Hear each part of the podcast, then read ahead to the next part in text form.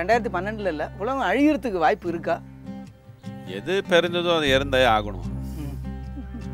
இப்போ இறக்க போதோ நாளைக்கு இறக்க போதோ இன்னும் பத்தாயிரம் வருஷத்துக்கு இறக்க போதோ இல்லை கோடி வருஷத்துக்கு அப்புறம் இறக்க போதோ நமக்கு தெரியல. அடிப்படையாக யாருக்கு உறுதியாக யாரும் சொல்ல முடியல.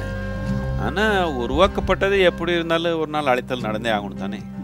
இது மனிதன் மனத்தில் அப்பப்போ வருது. டூ தௌசண்ட்லேயும் சொன்னாங்க. டூ தௌசண்ட்ல எண்ட் ஆகிடும்னு சொன்னாங்க. என்கிட்ட நிறைய பேர் இப்படி வந்தாங்க. சத்குரு உலகம் அழிச்சிடும். என்ன பண்ணுறது டூ தௌசண்டில் அப்படியா உங்களுக்கு கட்டாயமான்னு சொன்னேன். ஆமாம் கட்டாயமாக இதில் இருக்குது. நாஸ்டர் டேமஸ் எழுதாங்க. அந்த புத்தகத்தில் இருக்குது இந்த புத்தகத்தில் இருக்குதுன்னு சொன்னாங்க சரி அவ்வளோ உங்களுக்கு கேரண்டி இருந்தால் உங்களுக்கு சொத்து எல்லாமே ஈசா ஃபவுண்டேஷனுக்கு எடுத்துடுங்க டூ தௌசண்ட் ஒனில் போஸ்ட் டேட்டடா இப்போ வேண்டாம். இப்போ அப்போ எப்படியும் உலகம் அழிஞ்சிடும். என்ன பண்ணி போறீங்க சொத்து வச்சு? உங்க சொத்து உங்க அக்கௌண்ட் எல்லாமே ஈசா ஃபவுண்டேஷனுக்கு எழுதுறீங்க டூ தௌசண்ட் ஒன்ல. அது பண்ண மாட்டாங்க. இது என்ன ஒரு மாதிரி பொழுதுபோக்கு? வேற எது வேலை இல்லாத மனிதனுக்கு இந்த மாதிரி ஏதோ ஒரு எக்ஸைட்மெண்ட் உருவாக்கணும் ஒரு மனசுல உலகம் அழைக்கிறதுக்கு முன்னாடி மனிதனையும் அழைக்கிறதுக்கு வாய்ப்பு இருக்கு. பூமி அழிஞ்சு போகாது. மனிதனே அழைக்கிறதுக்கு வாய்ப்பு இருக்குது. இது பல விதமாக நடக்கிறதுக்கு வாய்ப்பு இருக்குது. இது எல்லாம் நினைக்கிறாங்க நியூக்ளியர் பாம் பாம் போட்டு ஆகிடும் நியூக்ளியர் பாம் போட்டு எல்லாம் சாக மாட்டாங்க. நிறைய பேர் போயிடுவாங்க. ஆனால் எல்லாம் போக மாட்டாங்க. என்ன இருப்பாங்க? வெள்ளம் வந்து ஆகிடும்னு நினைக்கிறாங்க. அப்படி இல்லை. எல்லாம் போக மாட்டாங்க. கொஞ்சம் பேர் மலை ஏறி உட்காந்துக்குவாங்க. இல்லையா? ஏதோ ஒன்று நடக்குது. யோக கலாச்சாரத்தில் நம்ம என்ன சொல்லுவோம்னா இந்த சந்திரம் இருக்குது. சந்திரம் பூமி சுத்த சுத்த இருக்குது இல்லையா? இது ஒரு ஒரு வருஷத்துக்கு ஒரு ஒன்னே கால் இன்ச்சோ ஏதோ கொஞ்சம் தூரமாக போகுது. பூமி சந்திரன் பிடிச்சிக்க முடியாது. போயிடும் சந்திரன். சந்திரன் இப்படி போயிடுச்சுன்னா மனிதன் உடல்ல முக்கியமாக பெண் உடல்ல. ஒரு பெரிய மாற்றம் நடந்துடும். அவளை கர்ப்பம் எடுக்க முடியாது அதுக்கப்புறம். இந்த சந்திரனுடைய சுத்துக்கு பெண்ணுடைய உடலுக்கு ஒரு சம்பந்தம் இருக்கு. இருபத்தெட்டு நாளுக்கு ஒரு சைக்கிள் நடக்குது. அந்த சைக்கிள் தப்பி போயிடுச்சுன்னா கர்ப்பம் நடக்காது.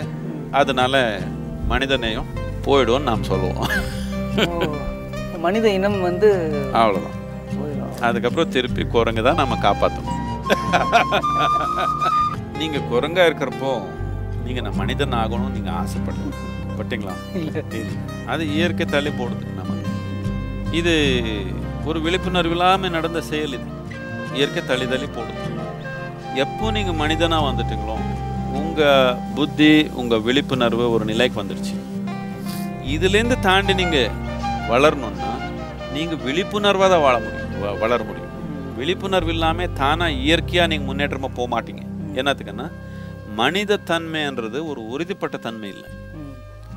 இப்போ ஒரு புலியனால ஒரு குரங்கனால ஒரு பாம்பனால அவருடைய தன்மை உறுதிப்பட்ட தன்மை. பாம்பன்னா அவர் அப்படிதான் இருப்பாங்க. புலியனா அவர் அப்படிதான் இருப்பாங்க. இப்போ ஒரு புலி புலி பிறந்துடுச்சு.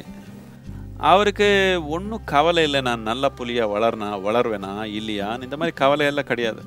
சா நல்லா சாப்பிட்டாங்கன்னா நல்ல புலியா வந்துடுவாங்க அவர்.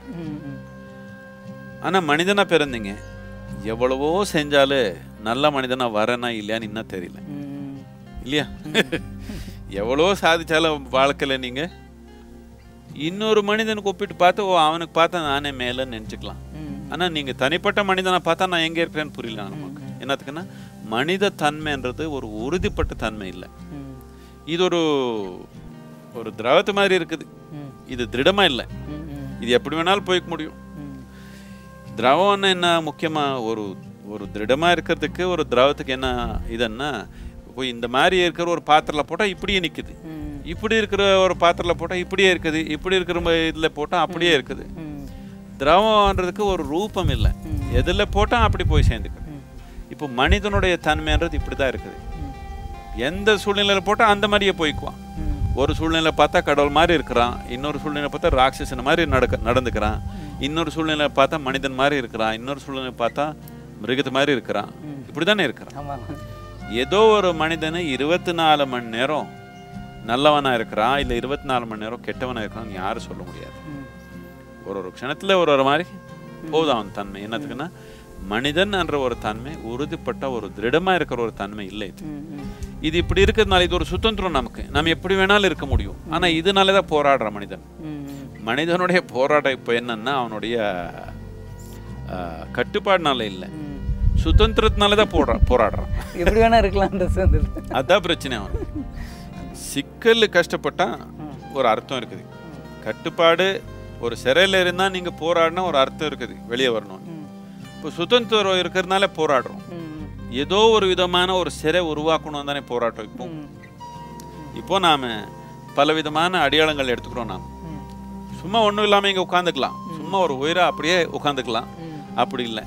நான் நான் நான் இது நான் இந்தியனு நான் தமிழ் நான் இன்னொன்று நான் அண்ணனும் எனக்கு ஜாதி மதம் எல்லாமே நம்ம அடையாளம் எடுத்துக்கிறதுக்குன்னா ஏதோ ஒரு விதமான எல்லை போட்டுக்கணும் தானே முயற்சி.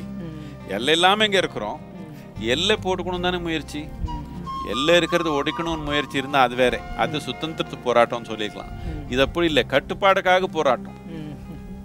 எப்போ மனிதன் சுதந்திரமே ஒரு கஹிம்சையா பார்த்துக்கிறானோ அவனுக்கு வழி கிடையாது.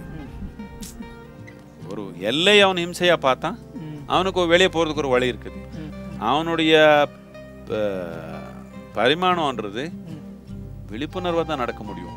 விழிப்புணர்வு இல்லாமல் தற்செயல என்ன நடக்க முடியாது. குரங்கா இருக்கிறப்போ இயற்கை தள்ளி போட்டுடுச்சு. இதுக்கப்புறம் இயற்கை தள்ளாது. இல்லை மேல் நோக்கி போகலாம் இல்லை தாழ்வத்துக்கு போகலாம். ரெண்டுக்கு இங்கே வாய்ப்பு இருக்கு. அதனால தான் ஆன்மீகம் ஆன்மீகம் சொல்றது என்னத்துக்குன்னா இது நாம் மனப்பூர்வமாக விழிப்புணர்வாக நம்ம பரிமாணம் ரூபிக்கிறதுக்காக ஒரு வழி.